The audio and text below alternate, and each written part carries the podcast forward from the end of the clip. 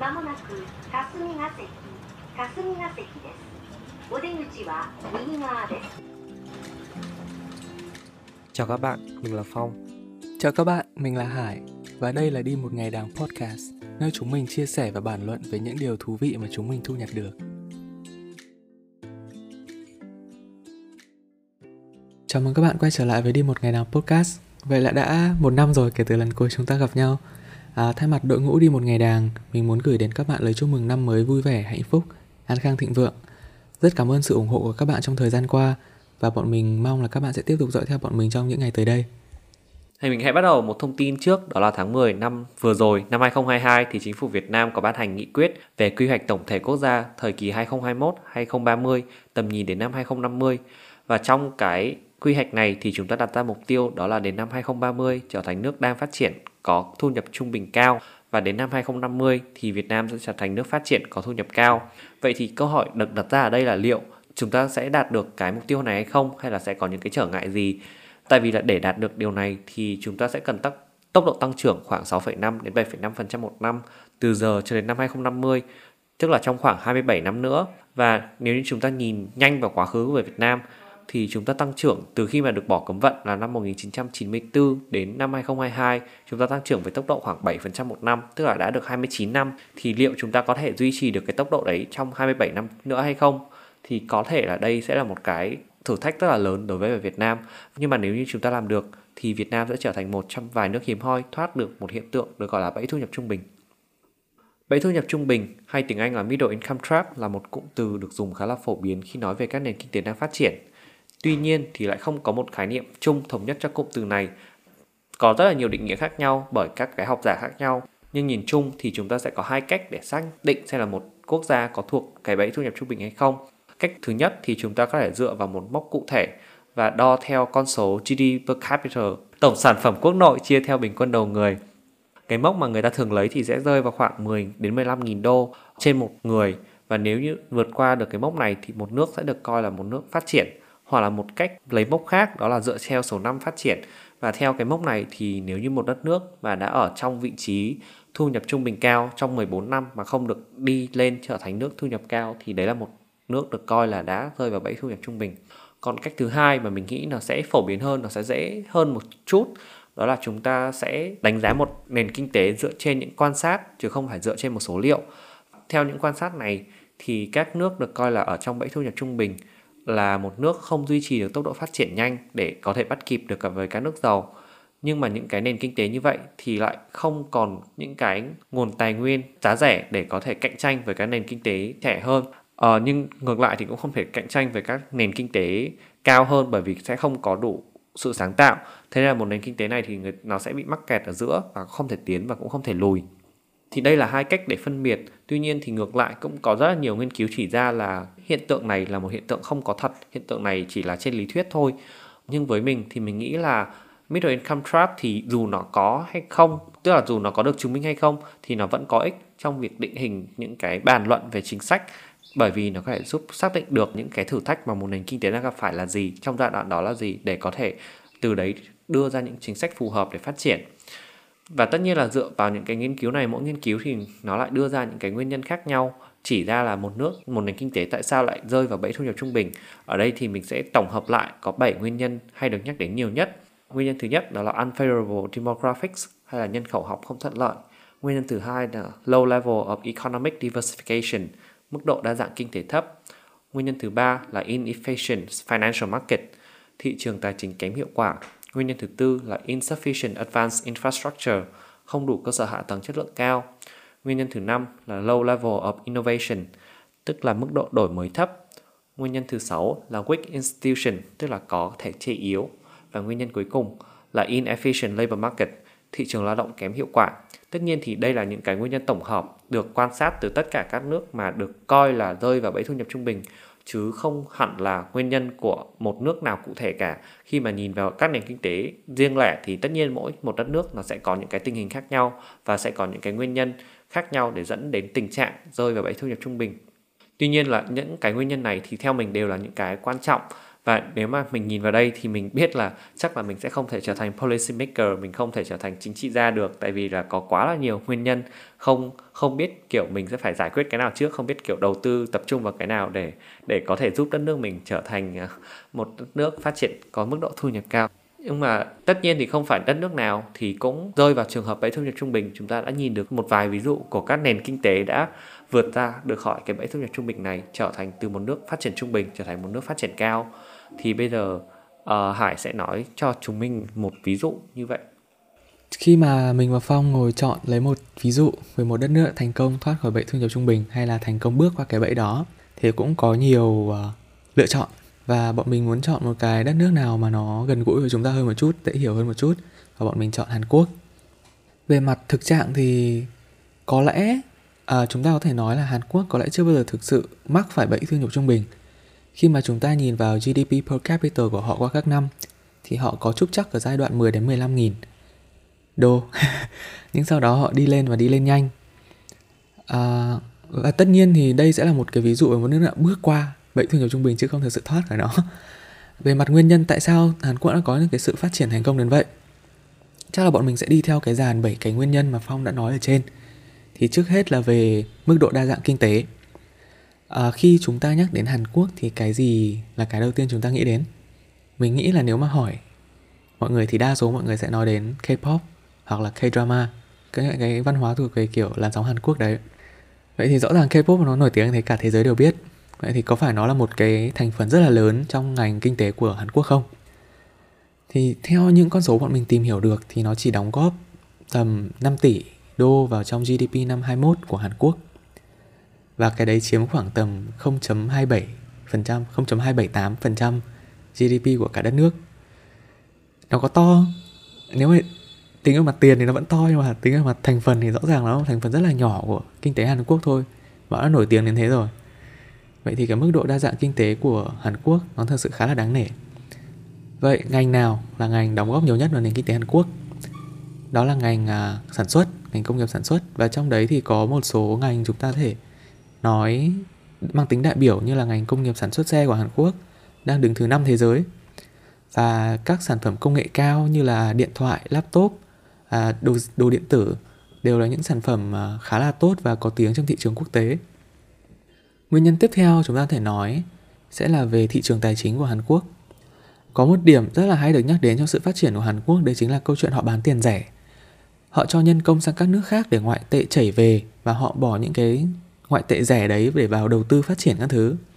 Tiếp sau đây thì trong các phần tiếp theo bọn mình cũng sẽ nói về các đất nước có cái trường hợp tiền chảy về tương tự như vậy. Nhưng mà thay vì đầu tư vào phát triển như Hàn Quốc thì họ lại đầu tư vào bất động sản.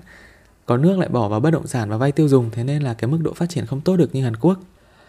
Về mặt mức độ đổi mới thì sản phẩm của Hàn thực ra có mức độ đổi mới rất là tốt, nhất là trong thời kỳ đại dịch vừa rồi họ đã có rất nhiều à, công nghệ mới trong việc đối phó đại dịch này, ứng dụng trí tuệ nhân tạo trong chăm sóc sức khỏe. Về mặt kinh tế bền vững thì họ cũng có áp dụng công nghệ mới trong à, giao thông điện. Đấy là được sạc điện dành cho xe điện ở thành phố Gumi, một thành phố thông minh ở Hàn Quốc. Họ có những cái đường xe bus ở đấy mà xe chỉ cần đi qua thì nó sẽ tự sạc điện vào, khá là hay. Một ví dụ khác về mức độ đổi mới của Hàn Quốc sẽ là về Samsung, công ty mà Phong rất là yêu thích lúc nào cũng có những cái con số và ví dụ treo ở miệng để thể hiện sự thú vị của công ty này. Thì chỉ nói về ở khu vực Đông Nam Á thì Samsung có một cái trung tâm nghiên cứu phát triển ở Việt Nam to nhất Đông Nam Á. Một số con số liên quan sẽ là 25% giá trị xuất khẩu của Việt Nam là từ Samsung và 50% điện thoại của Samsung trên thế giới là xuất à, xuất phát từ Việt Nam được sản xuất ở đây. Họ cũng có không phải Samsung mà là Hàn Quốc có mức độ đầu tư rất là lớn vào đổi mới. Chi tiêu vào nghiên cứu và phát triển của họ đạt mức tầm 75 tỷ đô vào năm 20, tức là chiếm khoảng tầm 4.81% GDP năm đó. Nếu mà để xếp hạng trên thế giới thì nếu mà tính theo USD, Hàn Quốc xếp khoảng thứ 6 thế giới. Nếu còn tính theo phần trăm GDP mà họ tiêu vào trong ờ, đầu tư vào đổi mới thì Hàn Quốc vẫn luôn đứng thứ hai thế giới trong một khoảng thời gian khá dài.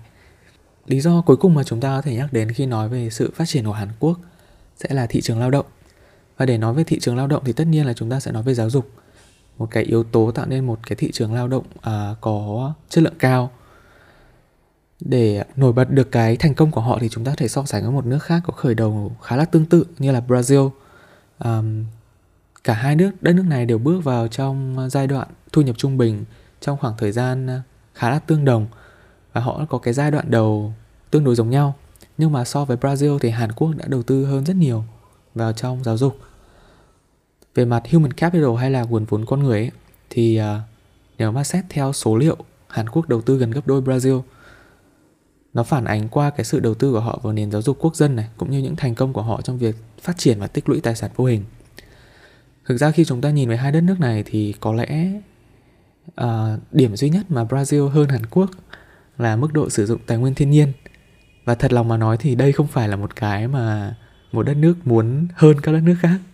Vì nó không thật sự thể hiện được mức độ phát triển cho lắm. À, nếu mà chúng ta đã nói về à, một trường hợp thành công như vậy thì có lẽ cũng phải nói đến một trường hợp chưa được thành công cho lắm. Và nó sẽ là câu chuyện mà phong sẽ chia sẻ cho chúng ta. Để nói về một trường hợp không thành công thì mình cũng sẽ chọn một đất nước mà rất là gần với Việt Nam đó là Thái Lan. Như mình đã nói ở trên thì cái hiện tượng bay thu nhập trung bình thực ra nó vẫn còn rất là gây tranh cãi là liệu nó có thật hay không nhưng cái tình trạng mà Thái Lan đã ở trong một cái vị trí mà không thể nào tăng trưởng thêm hay là phát triển không đủ thì là một cái hiện tượng mà được rất là nhiều người đã công nhận rồi. Nhìn lại lịch sử thì sau Thế chiến thứ hai, Thái Lan phát triển bùng nổ với tốc độ tăng trưởng GDP per capita khoảng 8,4% một năm, nhưng mà nền kinh tế này thì cũng đã sụp đổ cùng với khủng hoảng tài chính năm 1997. Sau đó, từ những năm 2000, tốc độ phát triển của Thái Lan chỉ còn đâu đó khoảng 4,1% một năm và từ những năm 2010 thì tốc độ này hiện tại chỉ còn khoảng 1 đến 2% một năm. GDP per capita hiện tại của Thái Lan là vào khoảng 7.000 đô một người một năm. Tất nhiên là cái con số này thì vẫn hơn cả gấp gấp đôi ít nhất là gấp đôi với con số của người Việt. Nhưng mà với tốc độ phát triển chỉ còn 1 đến 2% một năm thì Thái Lan sẽ không bao giờ có thể bắt kịp được với các nước đã phát triển và sớm sẽ bị các nền kinh tế mới nổi khác vượt mặt. Để giải thích cho hiện tượng này thì cũng có rất là nhiều bài viết, những rất nhiều nghiên cứu khác nhau được được đưa ra. Ở đây thì mình sẽ chỉ đưa ra một vài những cái nguyên nhân rất là đặc biệt mà chỉ thấy ở trong đất nước này. Đầu tiên thì mình sẽ phải nói một chút lý thuyết là để một đất nước phát triển theo hướng công nghiệp hóa thì thường đất nước đó sẽ bắt đầu bằng công nghiệp hóa thay thế nhập khẩu, Import Substitution, Industrialization ISSI và sau này thì mới dần dần chuyển sang xuất khẩu và khi Thái Lan bắt đầu thì họ cũng th- bắt đầu như vậy. Họ bắt đầu theo hướng là công nghiệp hóa thay thế nhập khẩu. Và cái điều này thì sẽ được bảo hộ bởi Hoàng gia Thái. Tuy nhiên, dần dần chính cái chính sách này đã tạo ra một tư duy lệ thuộc. Các doanh nghiệp lớn của, lớn nhất của Thái thì đều có sự đầu tư của Hoàng gia. Và cái điều này thì đã dẫn dần dần mất đến, mất cân đối trong chính sách công nghiệp. Và các nguồn lực thì đều được ưu tiên cho các ngành được bảo hộ. Điều này thì còn dẫn đến một hiện tượng khác. Đấy là biến dạng giá, biến dạng thị trường và giá cả và dẫn đến là khả năng cạnh tranh của các doanh nghiệp Thái rất là yếu. Tất nhiên là chính phủ Thái Lan, người dân Thái Lan và các doanh nghiệp thì cũng đã nhận ra được điều này. Thế nên là từ năm 1980 thì họ cũng đã bắt đầu chuyển dần sang hướng công nghiệp hóa theo hướng xuất khẩu. Nhưng mà lúc đó thì FDI của họ thì lại không đủ thế nên là họ không có đủ dòng tiền để đầu tư để phát triển thêm những cái công nghiệp mà họ có thế là đất nước đó Thái Lan phải lại phải đi vay nợ các nước ngoài đặc biệt là nợ ngắn hạn và điều này thì đã đẩy đất nước Thái Lan vào tình trạng bị thâm hụt tài khoản vãng lai. Để giải quyết tình trạng này thì Thái Lan lại đưa ra một chính sách khác, đó là họ nới lỏng thị trường tài chính. Điều này thì đã bơm vào trong thị trường, trong nền kinh tế một lượng tiền rất là khổng lồ. Nhưng mà rất là tiếc là lượng tiền này thì không đi vào công nghiệp mà lại đi vào những cái đầu cơ, ví dụ như là đi vào bất động sản. Một cái nữa đó là đi vào vay tiêu dùng. Cái việc đi vào vay tiêu dùng thì khiến người dân thái, họ chưa giàu nhưng mà họ lại tiêu như một người giàu. Và để hiểu cái tình trạng uh, vay tiêu dùng nó tệ như thế nào thì hiện tại con số nợ tiêu dùng ở Thái Lan thì bằng khoảng 90% của GDP của đất nước này. Thì đấy chính là những cái nguyên nhân đẩy Thái Lan vào tình cảnh không thể phát triển. Và hiện tại nếu như mà đất nước này có thay đổi đi chăng nữa thì đất nước đó cũng đã mất đi những cái điều kiện thuận lợi để có thể phát triển hơn. Thái Lan thì bây giờ đã không còn cái tỷ lệ nhân khẩu học thuận lợi để có thể phát triển kinh tế. Thái Lan nằm ở trong nhóm quốc gia có tỷ lệ sinh thấp nhất trên thế giới và họ đang đối mặt với một cuộc khủng hoảng dân số già. Nếu mà so sánh với những nước đất nước khác có dân số già như là Nhật Bản và Hàn Quốc thì tất nhiên là ở Thái Lan tình trạng nó vẫn tốt hơn. Nhưng mà Nhật và Hàn thì đều là hai nước đã phát triển họ có đủ cái nguồn à, tài nguyên họ đã tích lũy đủ để có thể hỗ trợ được cái dân số già. Còn Thái Lan hiện tại họ vẫn chưa giàu nhưng mà đất nước họ thì đã đang bắt đầu già đi nên là rất là khó để phát triển hơn ở trên thì Hải đưa ra một ví dụ về một đất nước thành công và ở đây thì mình đưa ra một ví dụ về một đất nước đã được coi là thất bại thì tiếp theo mình nghĩ là chúng mình sẽ nhìn vào một nền kinh tế khác được coi là một trong một cái trạng thái gần giống với Việt Nam và có những cái bài học mà chúng ta có thể học được. À, và nền kinh tế mà Phong vừa nhắc đến là nền kinh tế của Trung Quốc. Một người bạn à, khá là quen thuộc với chúng ta. À, nói về mặt thực trạng của Trung Quốc thì hiện tại à, GDP per capita của Trung Quốc vào năm 21 được đánh giá là khoảng tầm 11.200 đô. Trong, trong khi đấy thì cái mức để trở thành nước có mức thu nhập cao là 12.500 đô. Tương đối gần rồi. Về mặt à, mức độ phát triển hay là tốc độ phát triển thì từ những năm 2000 tốc độ phát triển của Trung Quốc là khoảng khoảng tầm 10% một năm. Có những năm về mặt tính riêng từng năm thì có những năm lên đến 20 30%. Khá là đáng sợ. À, về mặt vị thế thì họ vẫn là nền kinh tế thứ hai thế giới. Và để ờ, khẳng định về mặt số liệu thì theo như mình thấy, Trung Quốc không bị vướng vào bẫy thu nhập trung bình vì họ vẫn liên tục tăng trưởng và thậm chí là tăng trưởng nhanh. Vậy thì cái ờ, câu chuyện đằng sau sự phát triển của Trung Quốc là gì? Vào khoảng những năm 70, 1970 thì thực ra là Trung Quốc nghèo. Mình không nghĩ là trong những năm đấy thì Trung Quốc giàu hơn chúng ta bao nhiêu đâu. Và để giải quyết tình trạng đấy thì vào à, bắt đầu vào năm 1978 họ có một cái cuộc cải cách kinh tế. Để à, đánh giá về cái cuộc à, cải cách kinh tế này thì có người đã nói là những điều mà EU cần 150 năm để hoàn thành với cuộc cách mạng công nghiệp thì Trung Quốc chỉ tốn 30 năm. Và cũng có học giả nói là chưa bao giờ chúng ta thấy người dân thoát nghèo nhanh như vậy và chưa bao giờ chúng ta thấy cuộc sống chuyển dịch về đô thị nhanh như vậy. Thế nó là một cái cách rất là thành công nhá. um, và những cái lý do, những cái hành động, những cái quyết định tạo nên sự thành công đấy thì trước hết chúng ta thể nghĩ đến uh, việc Trung Quốc có bốn vùng kinh tế đặc biệt để thu hút vốn đầu tư FDI và sau đấy là những thị trường chứng khoán rất là sôi động và hấp dẫn nhà đầu tư như là Thượng Hải, Thâm Quyến. Sau những cái à, năm tháng phát triển nhanh như vậy thì tốc độ tăng trưởng của Trung Quốc có chỗ chậm lại. Nhưng mà vẫn có những con số tăng trưởng rất là đáng kinh ngạc. Và thậm chí nếu nói về mặt à, sản lượng thực real output thì họ vẫn tiếp tục phát triển. Chẳng qua là về mặt phần trăm thì không thể như ngày trước bởi vì họ quá là to rồi. Để đánh giá về sự phát triển à, trong mảng sản xuất của Trung Quốc thì chúng ta ngày trước đã có một thời gian gọi Trung Quốc là công xưởng thế giới. Giờ thì chắc là đỡ hơn rồi vì họ cũng bắt đầu truyền hình rồi nhưng mà trong một thời gian rất dài thì Trung Quốc là công xưởng thế giới chỉ đơn giản bởi vì các bạn lấy bất kỳ một thứ đồ gì đấy xung quanh các bạn mở ra có lẽ nó là made in China. À, tất nhiên là nó đã tạo nên sự thành công cho Trung Quốc nhưng mà đồng thời thì nó cũng tạo ra sự lệ thuộc của nền kinh tế vào xuất khẩu lao động giá rẻ nó có thể ảnh hưởng đến ờ, phát triển tương lai của Trung Quốc và thật ra nó có tác động rất là tệ hại vào môi trường. Thì đây là một công thức phát triển không bền vững và nếu mà nói thật thì là nó không có tương lai. Thế nên là họ bắt đầu ờ, chuyển hình, họ bắt đầu phát triển khu vực 3 nhiều hơn. Họ chuyển từ à, uh, manufacturer sản xuất sang uh, dịch vụ.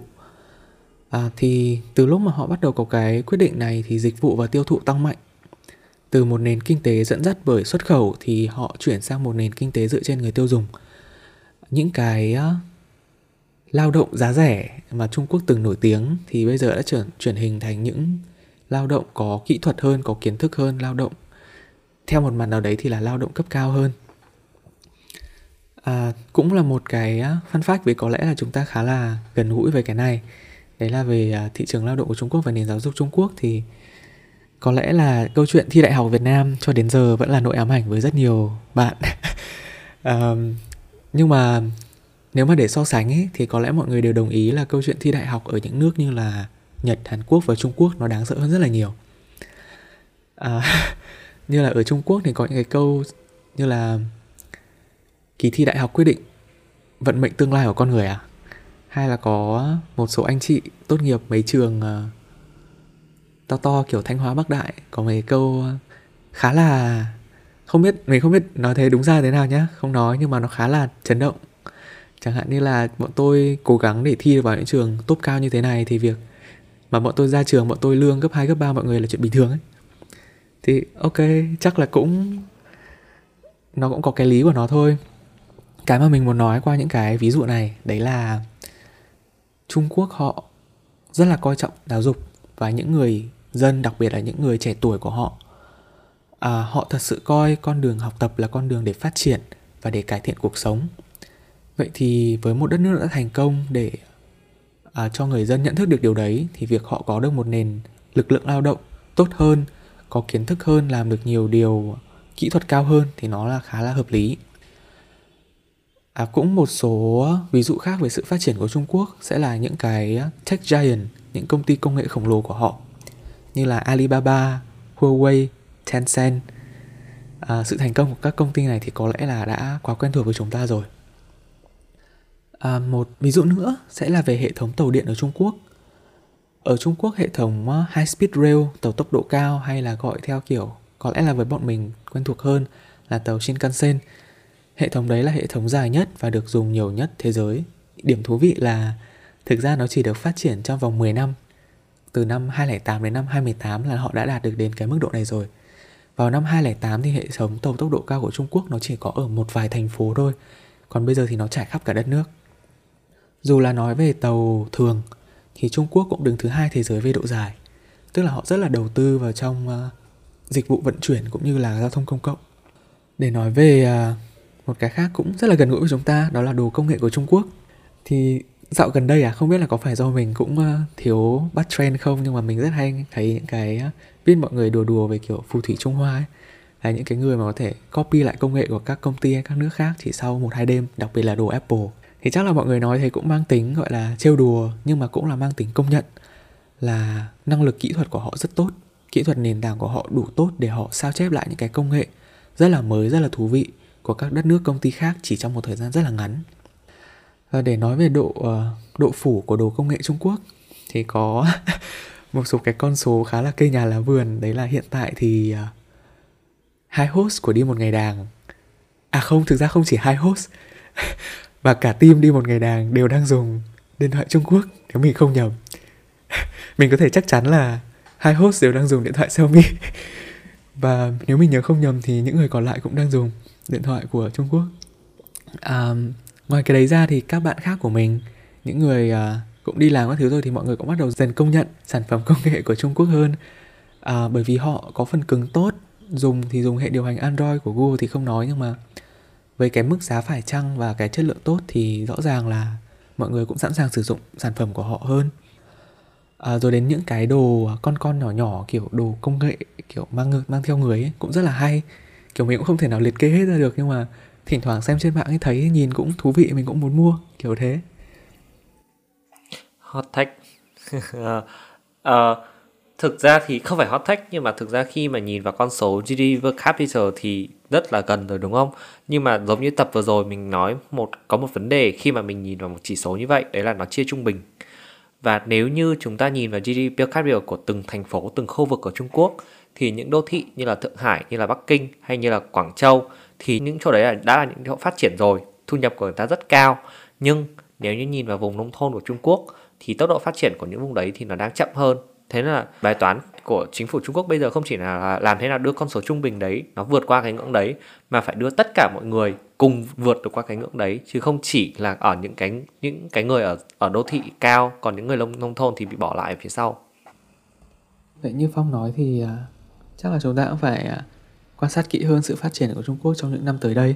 Có thể họ sẽ sớm thôi trở thành một nước có thu nhập cao còn việc nó có đồng đều hay không thì theo mình nghĩ là nó sẽ khó hơn phát triển đồng đều thì thường nó cũng có nhiều cái để nghĩ hơn là chỉ việc vượt một hai cái chỉ số nào đấy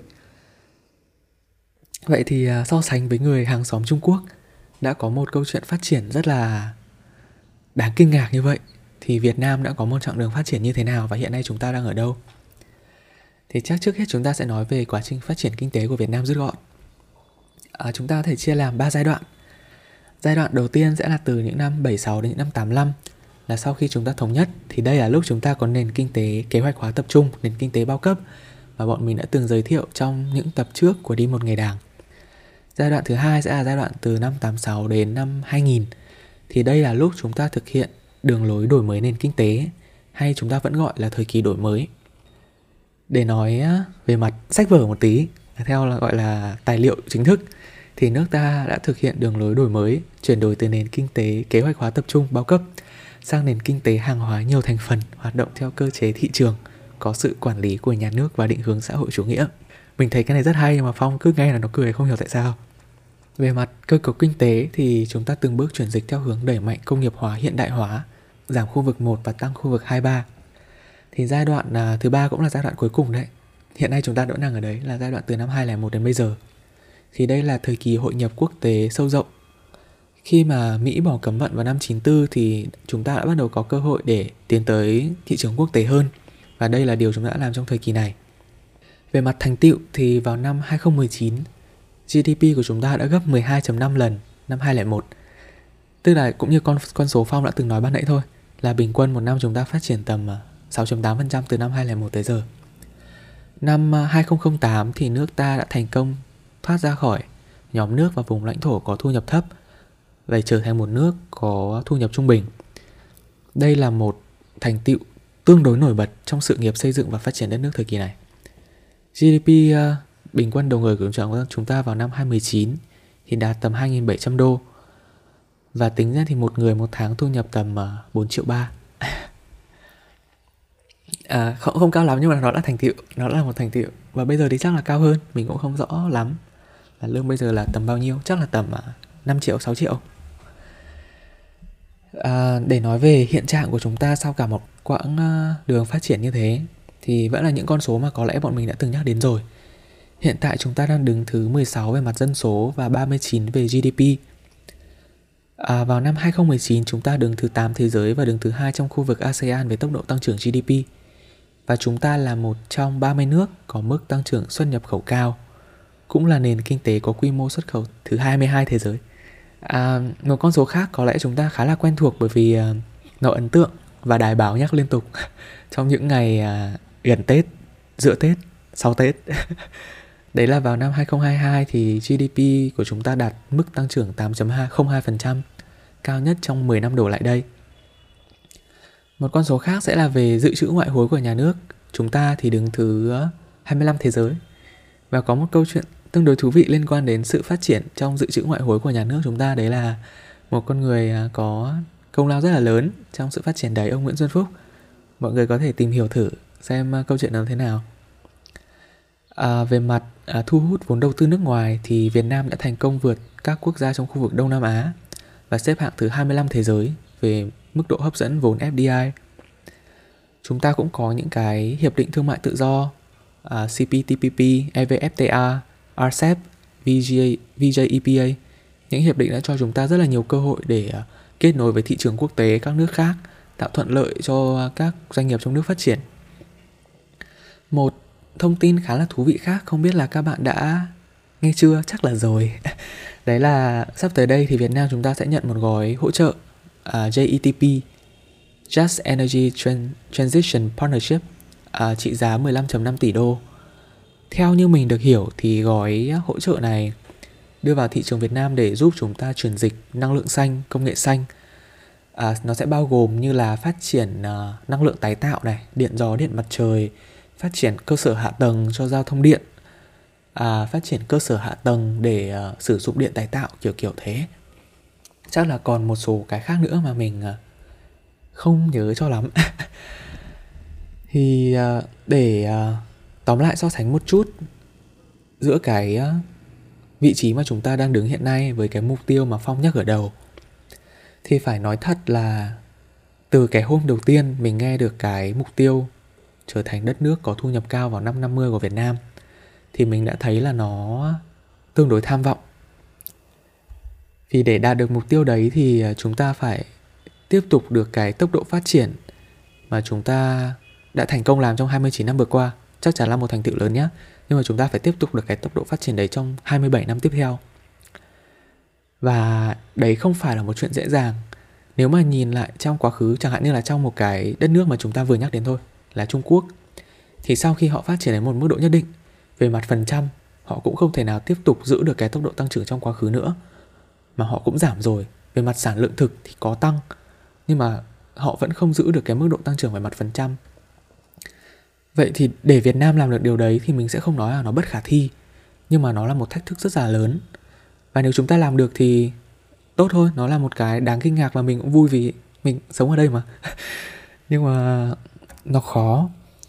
À, và trên con đường uh, phát triển đấy trên con đường mà theo như mình thì là gian nan đấy thì uh, khái niệm bẫy thu nhập trung bình này sẽ đóng một vai trò thế nào trong sự phát triển của Việt Nam? Những cái chỉ số và con số Hải vừa nói thì đều là những cái thông tin rất là quan trọng để chúng ta nhìn và chúng ta đánh giá được tình hình sức khỏe kinh tế của Việt Nam. Và đó cũng chính là những cái nền tảng để chúng ta hiểu được nền kinh tế của chúng ta đang như thế nào. Còn khi nói đến câu chuyện về bẫy thu nhập trung bình thì mình nghĩ là chúng ta có thể quay lại bảy cái lý do mà mình đã nhắc đến từ đầu và chúng ta nhìn vào trong đó xem vậy thì với từng lý do, từng cái điều kiện đấy thì liệu Việt Nam đang làm như thế nào với từng cái đấy. Thì đầu tiên chúng ta nói đến câu chuyện về nhân số học, chúng ta nói chuyện về về uh, dân số thì hiện tại thì rất là may là Việt Nam thì đang ở trong thời kỳ dân số vàng. Việt Nam đã bước vào thời kỳ dân số vàng từ năm 2007 và dự báo là đến năm 2038 thì dân số vàng có nghĩa là một người phụ thuộc, là một người dưới 15 tuổi hoặc trên 60 tuổi, tức là một người mà không có khả năng lao động, thì sẽ có hai người lao động, tức là sẽ có hai người mà trong cái khả năng lao động và có thể gánh vác, có thể, gọi là, chu cấp cho cái một người không phụ thuộc đấy. Tuy nhiên thì một điều đáng lưu ý ở đây, đấy là Việt Nam hiện tại đang có tốc độ già hóa nhanh thuộc top trên thế giới và theo dự đoán đến năm 2038 thì chúng ta sẽ trở thành một đất nước mà có dân số già. Thì khi mà chúng ta so sánh cái tốc độ này với các nước trên thế giới thì thì tốc độ này khá là nhanh, kiểu nhanh đến mức giật mình nhé. Ví dụ như là người ta so sánh là ở Australia thì mất đến 72 năm để từ khi mà nó bước vào dân số vàng cho đến khi kết thúc thì Việt Nam thì chỉ mất đến 16 năm để chuyển mình từ từ hiện, trạng thái hiện tại sang một dân số già thôi. Thế nên là bây giờ thì nguy cơ mà chúng ta bị rơi vào bẫy thu nhập trung bình là rất là cao và nếu như Việt Nam mà không tận dụng được cái khoảng dân số vàng hiện tại thì lúc mà chúng ta bước sang thời kỳ 2038 thì lúc đấy sẽ là quá muộn. Chúng ta sẽ trở thành Thái Lan thứ hai, không thể nào bước ra khỏi khỏi cái đấy được nữa.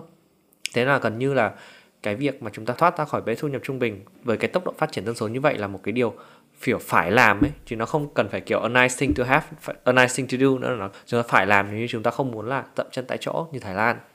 Cái thứ hai đó là về sự đa dạng hóa kinh tế.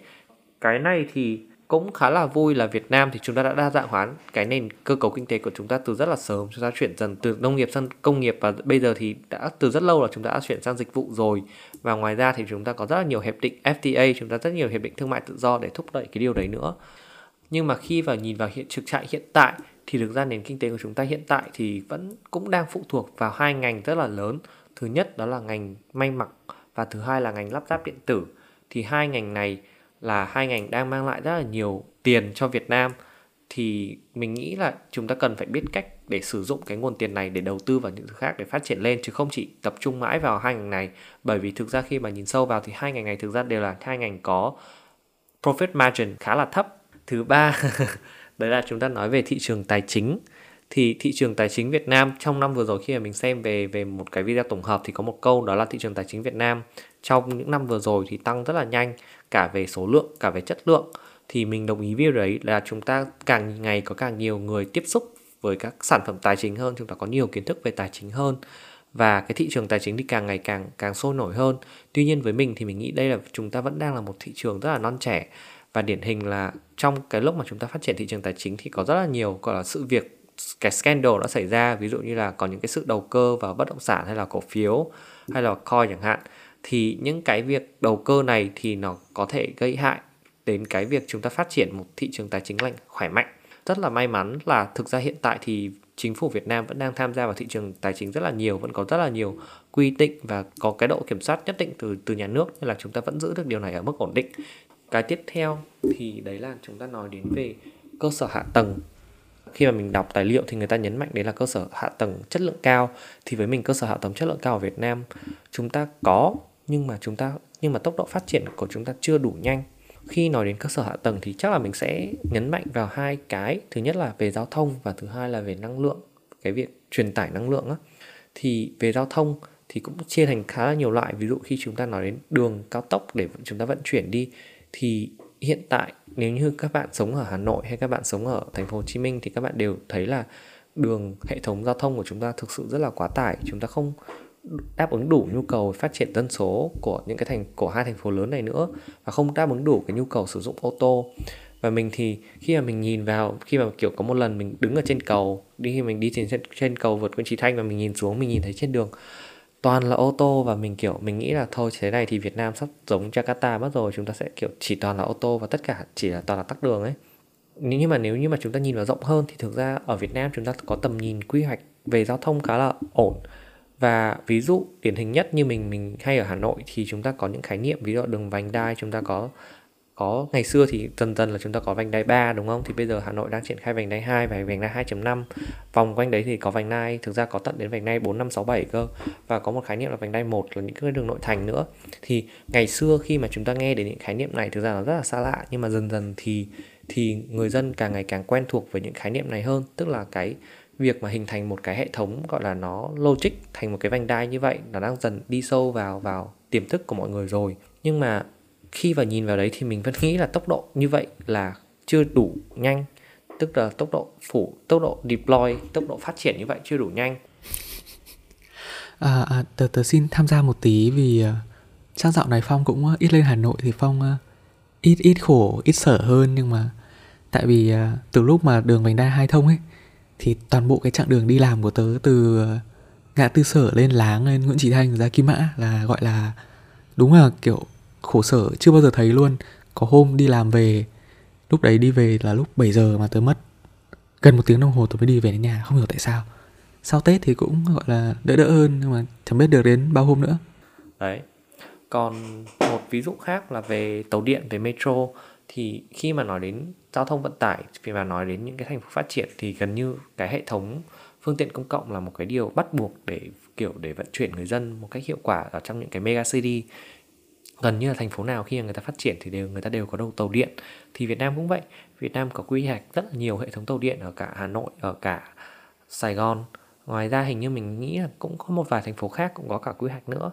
Nhưng mà chúng ta xây những cái hệ thống này rất lâu. Ví dụ như là tuyến tuyến chúng ta bây giờ thì chúng ta mới có một tuyến duy nhất là tuyến 2A Cát Linh Hà Đông. Chúng, tuyến này kiểu xây mãi mới xong xong rồi xây từ khi mình còn nhỏ đến bây giờ mãi mới xong sau rồi mãi mới thử chạy thử mãi thì bây giờ chúng ta mới được đi. Còn tuyến thứ hai tuyến thứ hai gần xong đó là tuyến uh, bến thành suối tiên ở trong hồ chí minh thì chúng ta vẫn chưa biết ngày chạy. Hay là một tuyến khác ở ở hà nội là chúng ta có tuyến nhộn ga nhộn ga hà nội. Thì theo dự tọa định là thì đến năm 2024 2025 gì đấy thì sẽ phải chạy toàn tuyến nhưng bây giờ thì đã được lùi lại đến tận 2028 còn thì đấy là về giao thông tức là một vài ví dụ về giao thông còn ví dụ về năng lượng thì trong năng lượng thì chắc là có có xăng và điện. Thì cái này thì mình không không có là mình tất nhiên là mình không đủ kiến thức chuyên môn để nói về cái này và mình có không, không kiểu không thể quan sát được nhiều ấy. Nhưng mà ví dụ nhá mình quan sát được thì đợt vừa rồi chúng ta có hiện trạng thiếu hụt xăng. Và như khi mà người ta tổng kết lại thì thực ra cái đầu nguồn cung cấp xăng của nhà nước thì không hề thiếu hụt, nhưng cái việc phân phối đến người dân thì lại bị thiếu hụt, xảy ra tình trạng là mọi người phải xếp hàng rất là dài để để có xăng, xong mọi người phải lấy số, xong rồi còn phải chỉ được mua một mức xăng nhất định. Đấy, thì kiểu xăng dầu là một trong những cái cái gọi là nó là nguồn nhiên liệu, không chỉ để chạy xe, nó là nguồn nhiên liệu của cả một nền kinh tế. Điện cũng vậy. Thì chúng ta, khi nói về điện thì bây giờ chúng ta không thiếu điện, chúng ta có đủ điện nhưng mà có một cái hơi tiếc đấy là chúng ta ngoài cái điện mà chúng ta vẫn hay dùng từ điện than và thủy điện thì chúng ta có một nguồn rất là lớn từ điện năng lượng mặt trời nhưng mà có rất là nhiều việc xảy ra khiến cho chúng ta bây giờ không thể tận dụng được triệt để cái nguồn điện từ năng lượng mặt trời. Ừ. chỗ này mình lại xin phép tham gia tí. Đấy là về uh, câu chuyện năng lượng tái tạo hay là nguồn điện sạch mà phong vừa nhắc đến. Thì nói thật là chúng ta có đầu vào nhưng mà chúng ta lại không có công nghệ lưu trữ cho nên là chúng ta không cho lên mạng lưới được à, cho một cái kiểu cách giải thích đơn giản một chút cho những bạn giống như mình không có background về công nghệ. Đấy là những cái điện tái tạo như là điện gió điện mặt trời thì thực ra chúng ta thu vào một cách khá là chập chờn. Đặc biệt là điện gió điện mặt trời thì chắc là đỡ hơn. À, và những cái điện chập chờn như thế thì chúng ta ít nhất là mạng lưới chúng ta chưa thể kiểu nhận trực tiếp được. Chúng ta không thể truyền tải trực tiếp cái đấy từ đầu thu lên mạng lưới. Và chúng ta cần phải cho vào một chỗ nào đấy lưu trữ sau đấy truyền vào mạng lưới một cách ổn định. Thì hiện tại thì chúng ta không có cái công nghệ đấy. Và mạng lưới của chúng ta thì không nhận trực tiếp được. À, chúng ta cũng có dự án điện 8 là điện dự án về giảm điện than và tăng điện tái tạo. Nhưng mà theo như mình nghe được từ những người có kinh nghiệm với dự án đấy thì dự án này không thành công như mong muốn. Và thậm chí là có anh anh ấy còn nhắc khéo mình là trong thời gian cái đấy là một thời gian trước rồi nhá thì anh ấy nhắc là trong thời gian tới thì có thể miền Bắc sẽ hơi thiếu điện một tí. à, cũng là một câu chuyện khác về uh, mạng lưới lỗi thời về câu chuyện truyền tải điện. Đấy là ví dụ về VinFast và chạm sạc. Vậy thì có đợt trước thì Vin mở rất là nhiều trạm sạc cho các cái xe điện này mở ở trung tâm thương mại ở uh, trạm dừng xe rồi không biết là ở trường học các thứ có không. Mở rất là nhiều và thậm chí là nhiều chỗ mà cho nhiều chỗ họ cho Vin xe của Vin. Chỉ bất kỳ người nào nha dùng xe Vin có chỗ để xe riêng và có ưu tiên các thứ. Vậy thì nó cũng là một cái mang tính đổi mới khá là hay nhưng mà câu chuyện về mặt chạm sạc về mặt uh, gọi là về mặt mạng lưới của cái uh, câu chuyện chạm sạc đấy thì đấy là khi mà Vin mở chạm sạc ở đấy rồi thì những người khác sẽ không mở chạm sạc được nữa. Bởi vì mạng lưới điện của chúng ta chỉ có ngần đấy điện và chịu tải được ngần đấy thôi. Khi mà Vin đã cho ngần đấy chạm ở trong một khu vực thì những người khác không thể nào mở được, thì đấy có phải là một hình thức độc quyền không? Và cái thứ hai, chắc là cái sẽ um, liên quan đến cuộc sống của chúng ta nhiều hơn. Đấy là Vin mở chạm sạc thì cái chạm sạc đấy sử dụng là điện dân dụng. Vậy nếu mà nó quá tải hoặc là có quá nhiều xe sạc ở đấy, thì Vin lấy điện ở đâu? Rõ ràng là lấy điện của cái khu vực xung quanh rồi đúng không? Thì những người xung quanh đấy người ta sẽ dùng điện gì? Trong khi mạng lưới của mình thì sẽ ít nhất là trong tương lai gần là sẽ không phát triển đủ mạnh để chịu tải được tất cả những cái đấy thì đấy sẽ là một câu chuyện khác về à, năng lượng sạch hay là điện sạch rồi uh, mạng lưới điện ừ. Ok, mình Hải có những cái gọi insight rất là kiểu nhìn xa trông rộng, còn với mình thì mình chỉ quan tâm là có mà dùng là được. còn còn vấn đề về về monopoly về độc quyền hay không thì chắc là khó nói. Tại vì nhiều khi nếu như là một người gọi là một một environmentalist, một người theo chủ nghĩa môi trường thì so sánh giữa việc là chỉ có xe xăng và việc là độc mặc dù nó độc quyền nhưng nó độc quyền về một cái thứ gọi là tốt cho môi trường hơn thì thì chắc là sẽ vẫn chọn. Xét về mặt uh, environmental về mặt môi trường thì mình sẽ vẫn chọn độc quyền về điện đấy. Còn đến cái tiếp theo là chúng ta nói đến về sự sáng tạo.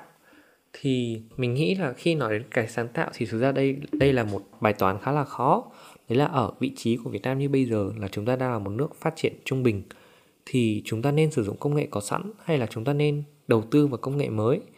Tại vì là, đấy chúng ta, ai cũng biết là chúng ta cần sáng tạo nhưng mà chúng ta cần đầu tư bao nhiêu là đủ trong khi chúng ta vẫn cần tiền để đầu tư cho những cái khác nữa, đầu tư cho kiểu máy móc. Mình nghĩ là theo lý thuyết thì khi mà chúng ta đang đang ở trên giai đoạn này, chúng ta đang đi lên thì chúng ta cần phải sử dụng, biết sử dụng, tận dụng những cái công nghệ có sẵn từ, mang từ nước ngoài về nhưng mà khi mà chúng ta muốn nhảy lên được là một nước phát triển, thì lúc đấy chúng ta cần phải phải biết đầu tư vào công nghệ lõi, đầu tư vào công nghệ mới. Mình nghĩ đây cũng chính là một trong những yếu tố mà giúp Hàn Quốc và Nhật Bản nhảy bật ra khỏi cái bẫy thu nhập trung bình để để nó nhảy được từ đất nước phát triển trung thu nhập trung bình cao đến đất nước thu nhập cao. Thì đấy là một cái transition từ việc là sử dụng công nghệ lõi cho đến việc tự xây ra công nghệ của mình là một cái cái transition mà thực sự rất là khó là vậy thì câu hỏi là mốc nào sẽ là mốc? Chúng ta thay đổi như vậy á, kiểu lúc nào sẽ là phần phần trăm bao nhiêu đầu tư vào từng cái như thế? Nhưng mà rất là vui đấy là khi mà chúng ta nhìn vào thực trạng hiện tại thì về Việt Nam thì chúng ta có rất là nhiều các bạn trẻ đang ngày càng đổi mới rất là nhiều các bạn có rất là nhiều startup được mọc ra và chính phủ Việt Nam các doanh nghiệp ở Việt Nam cũng thúc đẩy cái điều này rất là nhiều ví dụ như ở Việt Nam thì chúng ta có cái mới nhất thì mình biết mình có National Innovation Center trung tâm phát triển quốc gia được thành lập từ năm 2019 và chính phủ thì cũng tập trung thúc đẩy những cái startup ở Việt Nam Ừ, à, lại cho mình tham gia một tí về câu chuyện startup thì chắc trước hết là mình sẽ phải thừa nhận một câu là mình khá là à, ấn tượng với sự phát triển của các doanh nghiệp startup ở Việt Nam. Thực ra tại vì hai năm vừa rồi nói đúng ra là mình không được về ấy, thì mình cũng không được trải nghiệm quá là chân thực trăm phần trăm cái sự phát triển ở Việt Nam nó thế nào. Thì mình cũng chỉ nghe rồi đọc thôi thì thấy là có rất là nhiều công ty với rất là nhiều sáng kiến hay. Rồi đến lúc mình về thì đúng là cuộc sống nó thay đổi rất là nhiều thật thì đấy là một cái rất là thú vị. Tất nhiên là bên cạnh đấy thì cũng có một số cái startup hay những cái doanh nghiệp mới mà mình cũng gọi là biết hơn. Thì mình thấy họ rất là hay. Đầu tiên là về à, mảng giao thông xanh nhá. Giao thông điện giao thông xanh thì có công ty ờ, mình đọc được là đạt bike. Họ làm về cũng là xe máy điện ấy nhưng mà nó nhìn ngầu ngầu chứ không kiểu cái xe bè bè con con xấu xấu. Mình mình không có ý tấn công ai á nhưng mà chỉ là mình thấy cái xe của đạt bike rất là đẹp mà nó lại là về ờ, à, giao thông xanh thì mình thấy khá là hay. Chúng ta cũng có những cái doanh nghiệp khác làm về kinh tế tuần hoàn circular economy. Trong đấy có một cái mà mình uh, chắc là ấn tượng nhất là một doanh nghiệp làm về à, sử dụng những cái trái cây hay là những cái uh, rác thải hữu cơ à? Kiểu như là vẩy cá đầu cá rồi những cái hoa quả mà chúng ta thường phải giải cứu ấy. Thì tư duy của doanh nghiệp đấy là tại sao chúng ta phải bán rẻ những cái đấy và trở nên nghèo trên chính đất của mình trong khi chúng ta có thể biến đổi nó thành những cái sản phẩm khác và nhắm vào thị trường mức cao hơn. Thì họ mới biến đổi những cái thứ kiểu như là xoài bưởi gì đấy thành enzyme rồi đồ mỹ phẩm chăm sóc sức khỏe các thứ và họ khá là thành công. Kiểu họ tự làm họ đã là thành công rồi xong rồi à, về sau thì họ có được tiếp cận bởi à, một số cơ quan bên chính phủ này. Rồi thậm chí là cả UNIDO một tổ chức của Liên Hợp Quốc cũng à, tiếp cận họ với kiểu mong muốn là hỗ trợ họ phát triển ra thị trường quốc tế. Thì mình đấy là những mình thấy đấy là những cái dấu hiệu rất là tốt cho thấy là các doanh nghiệp Việt Nam càng ngày càng có những cái hướng tiếp cận um, thú vị uh, độc đáo và họ thật sự suy nghĩ đến à, những cái tác động của nó lên xã hội cũng như là môi trường thì đây có vẻ là một hướng phát triển tương đối bền vững. Podcast này thì không được sponsor bởi Zatbuy nhưng mà chúng tôi rất welcome điều đấy. Uh, ok. Uh, sau khi đổi mới thì yếu tố tiếp theo mà mình có thể nói đến đó là về thể chế. Thì khi nói về thể chế thì chắc chắn chúng ta sẽ nghĩ ngay cái đầu tiên đó là về chính phủ về về chính trị thì ở Việt Nam rất là may mắn chúng ta có một nền chính trị ổn định.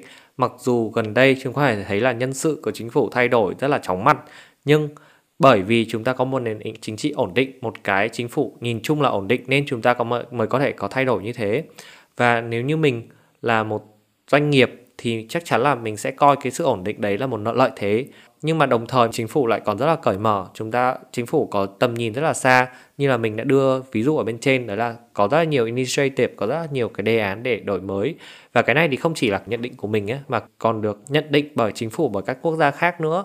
Và chúng ta có sự hợp tác của rất là nhiều những đất nước khác. Và một trong những cái ví dụ mà mình nghĩ là mình sẽ thích nhắc đến nhất, đấy là về FTA về cái EVFTA hiệp định thương mại tự do với cả cộng đồng chung châu Âu.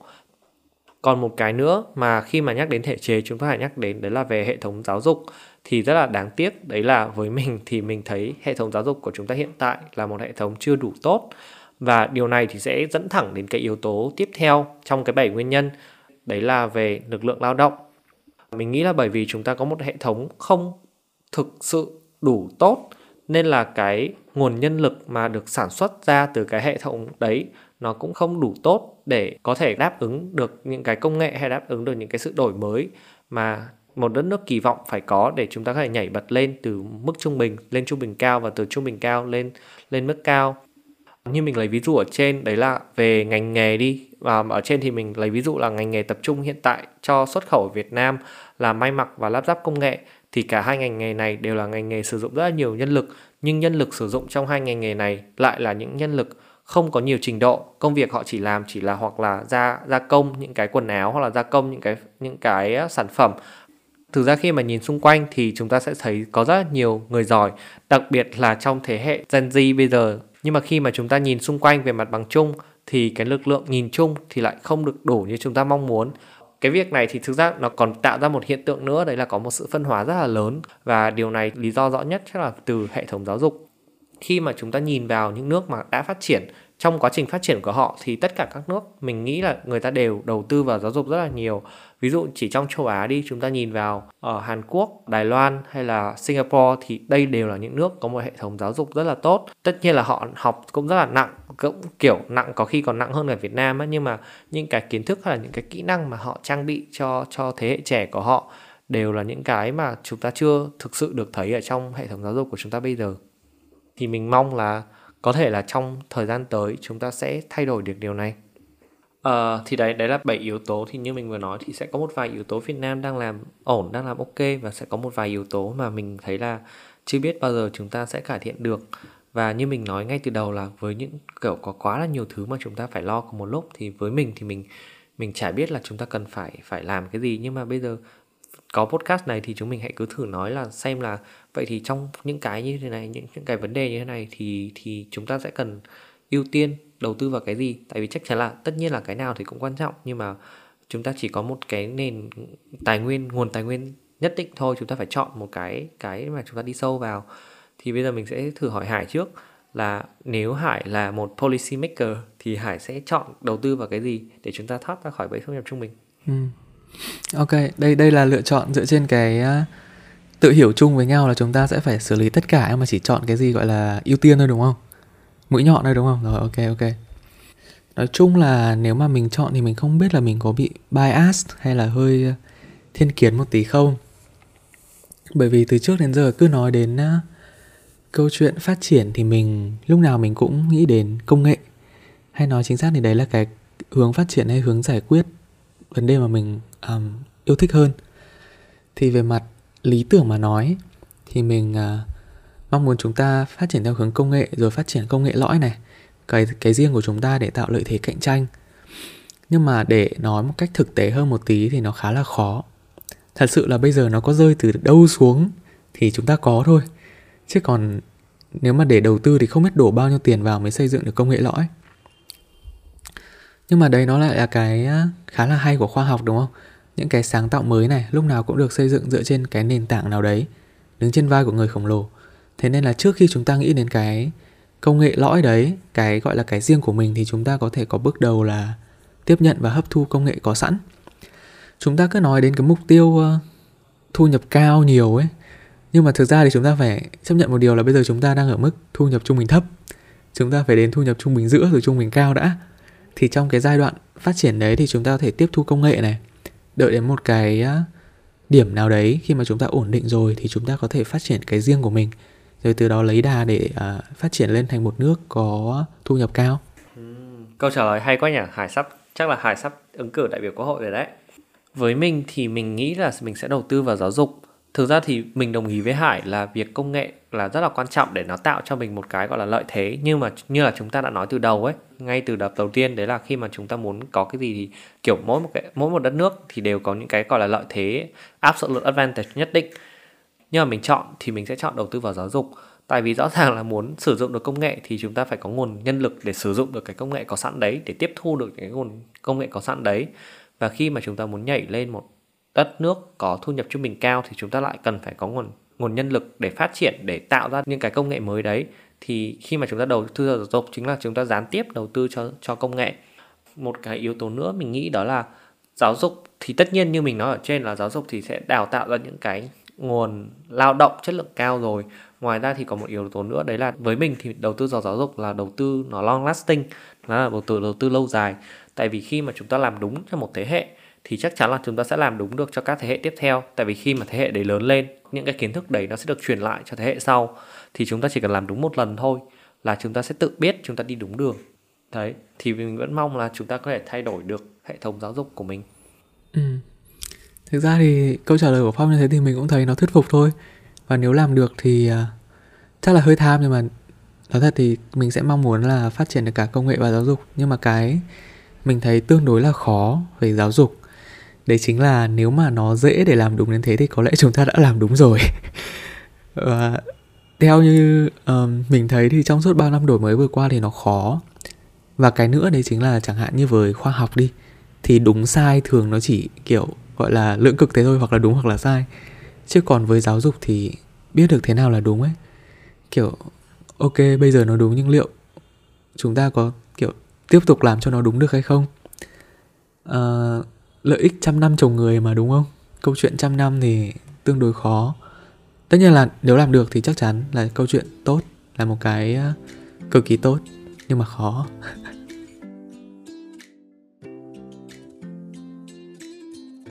rất cảm ơn các bạn đã kiên nhẫn lắng nghe bọn mình trong suốt gần một tiếng vừa qua à, trong tập này bọn mình đã giới thiệu cho các bạn về bệnh thu nhập trung bình và những ảnh hưởng của nó với sự phát triển của Việt Nam với câu hỏi ở cuối tập về chọn một vấn đề để ưu tiên giải quyết trong việc xử lý bẫy thu nhập trung bình. Các bạn có đồng ý với câu trả lời của mình vào không không? Nếu các bạn đồng ý hoặc có câu trả lời khác thì hãy để lại ý kiến cho bọn mình có thể trên mạng xã hội hoặc là gửi về qua hòm thư email. Cảm ơn các bạn và hẹn gặp lại các bạn trong tập tiếp theo.